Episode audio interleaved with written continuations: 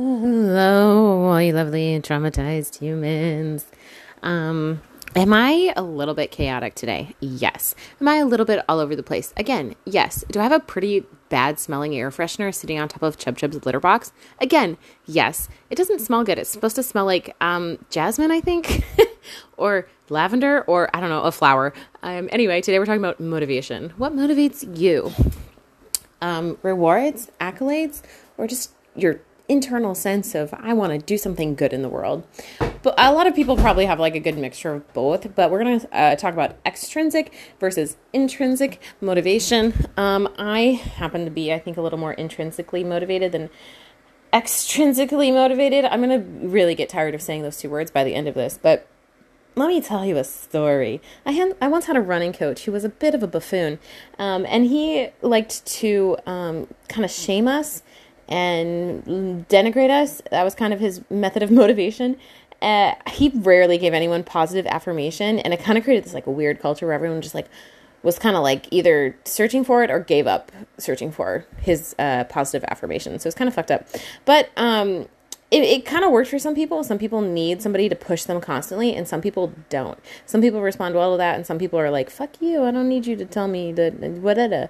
So when my coach said things like "You can do better," he was only echoing what I already thought. I needed him to say something like, "You're doing great. I know you can do this." That kind of stuff. His words didn't motivate me. Rather, they had the perverse effect of demotivating me. And I already and I liked running. Like I wanted to do well, so it was kind of a weird um, experience. It took me some time uh, to realize that nobody holds me to a higher standard than I hold myself. I'm pretty hard on myself. I almost always think I could do more. And, uh, you know, my old coach, he kind of applied the same method uh, to all of his athletes. And so some of them kind of became as fast as they had ever been. He pushed me to a point of overtraining, which comes with a de- decrease in performance and um, obviously n- just brought with it like more shame. So a more aware coach would have realized the difference in his athletes. I mean, there was like 50 of us, so um, it's hard to be as personal uh, when there's that many people. But um, a, a, better coach would have, I think, acknowledged the difference. And instead of treating us all the same, he would have adjusted his coaching style. Coaching is a profession that requires a really high amount of emotional intelligence. And you know, just as there are bad cops and bad lawyers and bad doctors, there are bad coaches. and plenty of good ones. I'm not saying there aren't good ones. Although this is obvious, it kind of feels like a reality that is um, foreign in today's kind of chaotic and extremist and highly skewed landscape. It seems like we only ever hear about like the crazy people or the really amazing people, you know.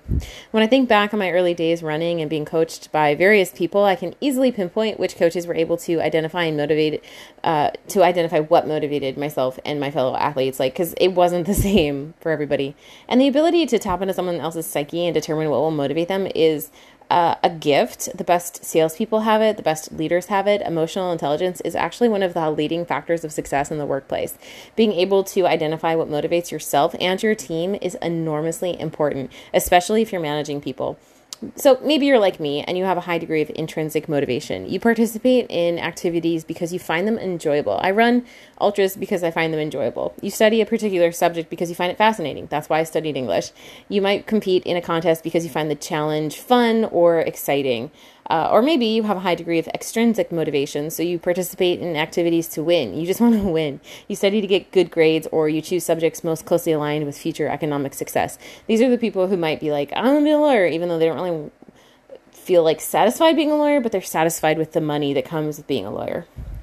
You might uh, join contests or challenges to reap some sort of reward or recognition. Neither motivation style is better or worse, and many of us have a mixture of both. Um, I used to work in fundraising and have since switched to sales. Fundraising appealed to my intrinsic motivation style. I liked feeling uh, as if the work I was doing mattered or helped somebody. I enjoyed my work as well, which made the difficulty of the job and the mediocre pay a non issue for a while. Um, nonprofits sometimes like to lean on the philanthropic sensibilities of their employees to justify low pay, and the public seems to think that people who work for nonprofits should be paid less than their for profit peers, but I digress. Um, the job is rewarding, but in exchange, you're almost expected to not earn that much. Soon, the reality of life at a nonprofit set in, and it was difficult making ends meet, which sounds so crazy, right? Because I was making like okay money, um, but you know it's expensive to live, especially in Orange County, and uh, I soon learned that my compensation would pretty much be capped at a certain level.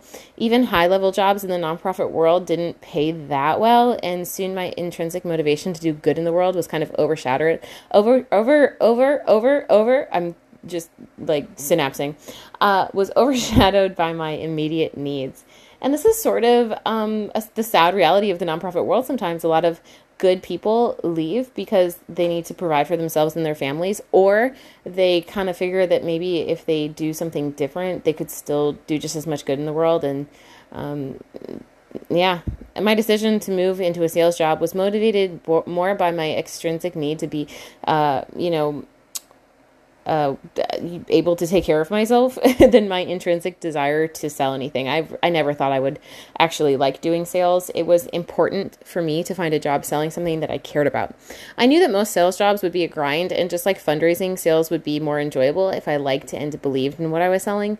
So luckily, I did land in a job where um, I like what I'm selling, and the company is awesome. Uh, my intrinsic and extrinsic uh, extrinsic motivation it sort of meshes in a way that's difficult to orchestrate or plan. I didn't know that I would like my sales job, but when I wake up every day, I feel uh, interested in my tasks. I like drumming up business and talking to interesting people. And commission is nice, you know, it doesn't hurt. And commission is also a pretty good incentive to keep drumming up business. The interesting thing about motivation is that when you offer extrinsic, um, ex- excessive extrinsic rewards to an intrinsically motivated person, you can effectively demotivate them. So, this is a phenomenon known as the over justification effect.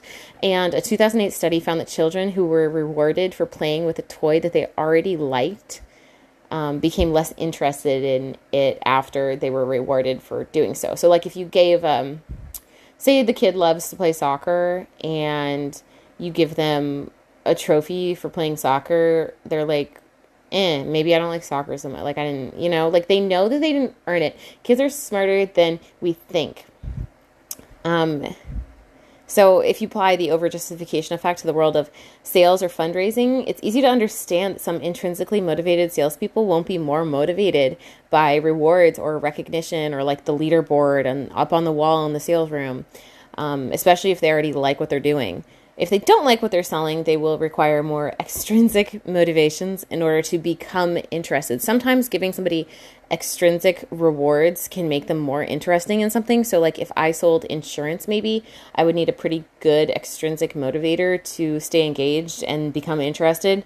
Um, and even then, I might still hate it. Since sales jobs attract more extrinsically motivated people, it makes sense that companies offer rewards in turn for selling. Um, I mean, it's not a glamorous job in a lot of ways um, until you kind of get past the uh, daily grind kind of roles. So, in many ways, external rewards are useful. They can provide feedback regarding performance and reinforce positive action. Um, they can also induce interest in participation in participation in an activity um, that maybe someone's not initially interested in. So, very common in the sales world, like in my insurance example. Um, they can also motivate people to acquire new skills or knowledge and thereby sort of lead them to be more intrinsically interested in an activity. Say you get rewarded for um, learning a new language. Uh, and then pretty soon you don't really need those extrinsic rewards. You're just interested in the language, or maybe you go to the country and then you're like, well, this is useful, so now I'm interested, you know? Extrinsic motivators should be avoided in situations where an individual already finds an activity intrinsically rewarding, or um, when offering a reward might make a fun activity seem more like work. Like you never want to make something fun seem like work either. So I'm going to leave you with three interesting takeaways about extrinsic rewards and their influence on intrinsic motivation. It's just interesting to me personally, I guess, because I am an intrinsically motivated person. But the first is that intrinsic motivation will decrease when external rewards are given for minimal work. So a good example. So if a kid is uh, receiving a prize just for participating in a game or a contest, their motivation to try to win will decrease and they'll often become less interested in the overall activity. I think that that's so funny given like the sort of um uh you know, trophies for participation and all that kind of stuff. The second thing is that praise can increase internal motivation. This seems obvious, but offering positive praise and feedback when people do something better than others can improve intrinsic motivation. Obviously. The th- last thing is that unexpected external rewards do not decrease intrinsic motivation. An unexpected bonus or shout out at work will not decrease your intrinsic motivation to do your job if you already like it. Conversely, if you hate your job and you receive a random praise or even a random bonus, you probably will still hate it. Um, the key element is that the external rewards must be unexpected or random. If given too often, they may result in a decrease in motivation for an intrinsically motivated person. Um, you also don't want to feel like you're just doing an okay job and getting rewards for that. You know, like like rewards should really be given when somebody is doing amazing work. And if you're just doing mediocre work and getting praise and rewards, it kind of like it does demotivate you because you're just like, well, I don't even try that hard to get uh, rewarded. You know, um, it, it's pretty interesting how um, it's kind of like if somebody is too available, like if uh, you're dating someone and they're too available, you're just like all right, well, you're not that interesting anymore. You know what I mean? It's kind of the same thing. So, the things I linked are an article about how to motivate your employees, um, how to coach young athletes given their unique motivation styles, or a quiz to find your own motivational style. I don't know about these online quizzes, man. Man, shouldn't you know you better than that? I used to take all those Buzz, BuzzFeed, uh, BuzzFeed quizzes that were like, which Disney princess are you? And then if I was unhappy with the result, I would just go back and retake it and answer differently. And then I think I figured, I think I just kind of came to the conclusion that it's all random. Like, you will get fucking Belle every time, eh, no matter what you pick, because it's rigged. It's a rigged system, is what I'm saying. Who even like reads BuzzFeed anymore? I don't even do that anymore. All right, everyone, I'm gonna go, and I love you, and bye.